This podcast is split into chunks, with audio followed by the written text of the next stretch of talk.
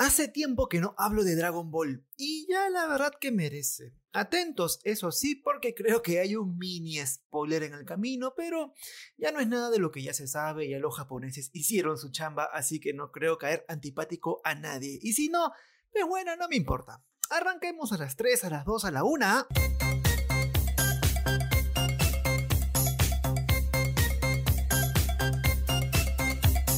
Oli Oli, bebitas hermosas. Dragon Ball Super Super Hero llegará a los cines japoneses el 11 de junio, por lo que no falta mucho para su llegada a esta parte olvidada del mundo. Como ya sucedió antes con el estreno de Dragon Ball Super Broly, quizá en Latinoamérica ya sepamos todo de la película antes de su llegada oficial a los cines. Hasta recuerdo haber visto la película en Xvideos. Simplemente la magia del internet. ¿Saben algo? Los japoneses en particular no escatiman en spoilers. Bien hecho. Hay muchas cosas que ya se saben de la película, y aún así Toei Animation sigue soltando carnecitas sobre la trama, ya sea por las revistas niponas o los avances. A ver, quiero ver si es cierto. Si aún así quieres aguantarte hasta el estreno en el cine o de verlo quizá en Xvideos, te cuento todo lo que se teoriza sobre la película, desde las pistas más locas hasta lo más Uy, no lo puedo creer. Arranquemos primero con el contexto. Tras el torneo del poder, Goku y Vegeta entrenan con Whis y Verus para desarrollar sus nuevos poderes. ¡Me muero! Eso lo vemos en el manga, donde ya están dos sagas adelante del anime. Pues bueno, mientras los giles están entrenando duro en alguna parte del espacio, la Tierra está bien resguardada con Goku y Piccolo, y entonces... Oh shit, here we go again. Por los avances que ya hemos visto, eh, la patrulla roja otra vez se vuelve a organizar y se alía esta vez con el Dr. Edo para crear nuevos androides. Estos se llaman Gamma 1 y Gamma 2, quienes acaban siendo los principales antagonistas. Digamos que es el resumen en menos de un minuto, lo mismo que duras en la cama. Algo de lo que mucho se habla en internet es el regreso de Cell, Toriyama ya dijo que Cell no volvería porque animarlo con todos esos puntos es un dolor de huevos al cuadrado. Hay gente temeraria a toda lógica que plantea el regreso de Cell a través de la isla de los monstruos. El manga explica que allí viven siete Cell Jr., los cuales fueron domesticados por Android 17 para que no ataquen a los guardabosques. Ahora, ¿qué detiene al Dr. Edo a tomar una pequeña muestra de estos seres para volver a crear a Cell? Pues la verdad que nada, tienen toda la logística para hacerlo. Otra pista relacionada con Cell la tenemos en el último avance de Dragon Ball Super Super Hero. Ah, caray. Eso sí me interesa, ¿eh? Hay una cortísima escena en la que Piccolo aparece en el dormitorio de Gohan, quien tiene bajo el brazo una laptop. Si te fijas en la esquina inferior izquierda, notarás que hay un libro con el título Insectos. ¿Y qué tiene esto que ver con Cell?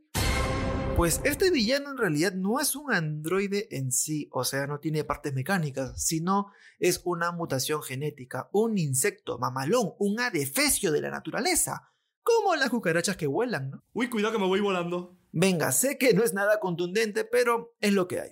Algo más de lo que se habló en internet es el supuesto spoiler que hizo Toei Animation al compartir el soundtrack de la película. Qué buena onda. Alrededor de 23 bandas sonoras y una de esas pistas se titula Gohan vs. Gamas. No hay que ser un genio para asumir que se trata de la canción que vas a oír en la pelea del Saiyajin contra la principal arma de la patrulla roja. Eso tiene sentido para mí. El detalle está en el tema Gamma 2 Resolve, que podría significar que Gamma 1 perdería la pelea contra Gohan durante la segunda parte de la película. Eso no me lo esperaba. El segundo androide, así como aparece que dice en el título de la canción, eh, daría un paso adelante para derrotar al Saiyajin, que podría ser la batalla final de la película. Algo más que se sabe por el soundtrack es que veremos otra vez el planeta de Verus, donde Chelie, ya saben, la flaquita que salvó a Broly al final de su película, compartirá con el dios de la destrucción. De hecho, esto explica también la aparición de Broly en el tráiler y ahora sabemos pues dónde estará. Anda la osa. ¿Verdad? ¿No se han preguntado por qué se llama Super Hero?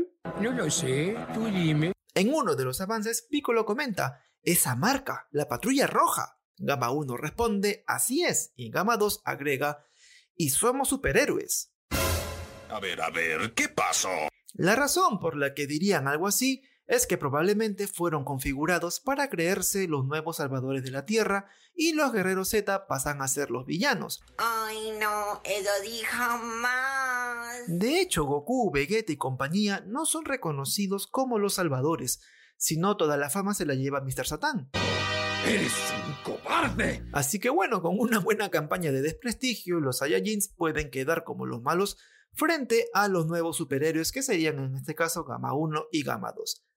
Ya para ir acabando, quiero hablar del hijo que le inventaron a Broly, así como en la vida real. En una de las artes de la película, Chelie aparece cargando un bulto que muchos interpretaron como un bebé. Y no, no es el bulto de Broly. Chelie y Broly se quedaron en Vampa al final de la última cinta de Dragon Ball Super, y bueno, muchos creyeron que algo pasó entre los dos en la noche. Tuvimos que esperar a otra publicación de una revista japonesa para recién saber que se trataba de un saco y no era un bebé, sino simplemente un saco de alimentos. Ahora sí, ¡Aguanta! Miren, sé que en todos los podcasts de Dragon Ball critico a Goku porque ya su protagonismo puede ser cansino, con la misma lógica de pelear, casi morir y evolucionar a no sé qué mierda. Más vale que te calmes. Ahora, con Super Hero a la vuelta de la esquina, Toriyama parece haberme escuchado e insistió que Gohan es el más poderoso de todos, solo que no ha tenido la oportunidad de brillar. ¿Nani? Ahora, ¿llegará Gohan a ser tan poderoso como su padre? Ese era el plan original, de hecho, con Dragon Ball Z, pero la historia tomó otro rumbo. Quizá esta película le haga justicia a ese personaje y eso de verdad se agradece. Bien hecho. Y así llegamos a... Este momento de mierda. No se olviden por favor de descargar este humilde podcast todos los lunes en Spotify porque así llevan un pan a mi mesa. Y tú sabes que te lo pido de corazón a corazón. Ya conmigo será hasta la siguiente. Chau chis.